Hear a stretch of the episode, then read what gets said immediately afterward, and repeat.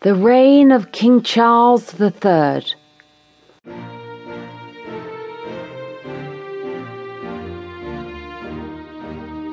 Or the reign of King George VII.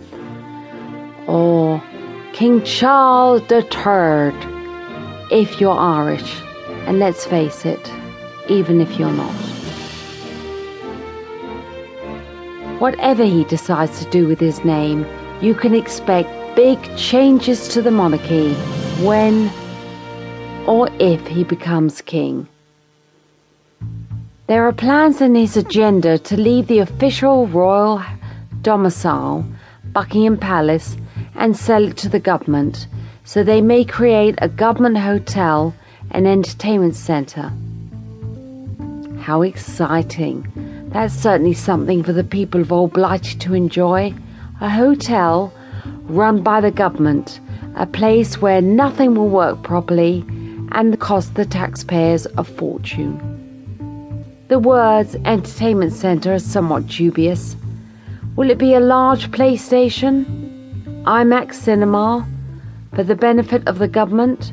Or slot machines, one armed bandits, casino? I, I can't wait. It sounds wonderful. He will, of course, move his court to Windsor Castle and make it green, I hope, so we can look forward to Windsor Castle with solar panels and windmills. It all sounds so innovating and exciting, and these are just the plans we know about. But as it looks like Her Majesty might outlive us all, we may not be around to see any of it, thankfully. And finally, in case there were some facts about Prince Charles that you want to know more of, here's a little trivia question you might enjoy. What is old, white, and leathery and travels everywhere with Prince Charles? Have a guess? Yes, you can. It's on the tip of your tongue.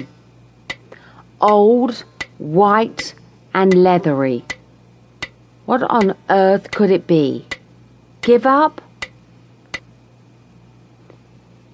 You guessed it. It's his own personal toilet seat.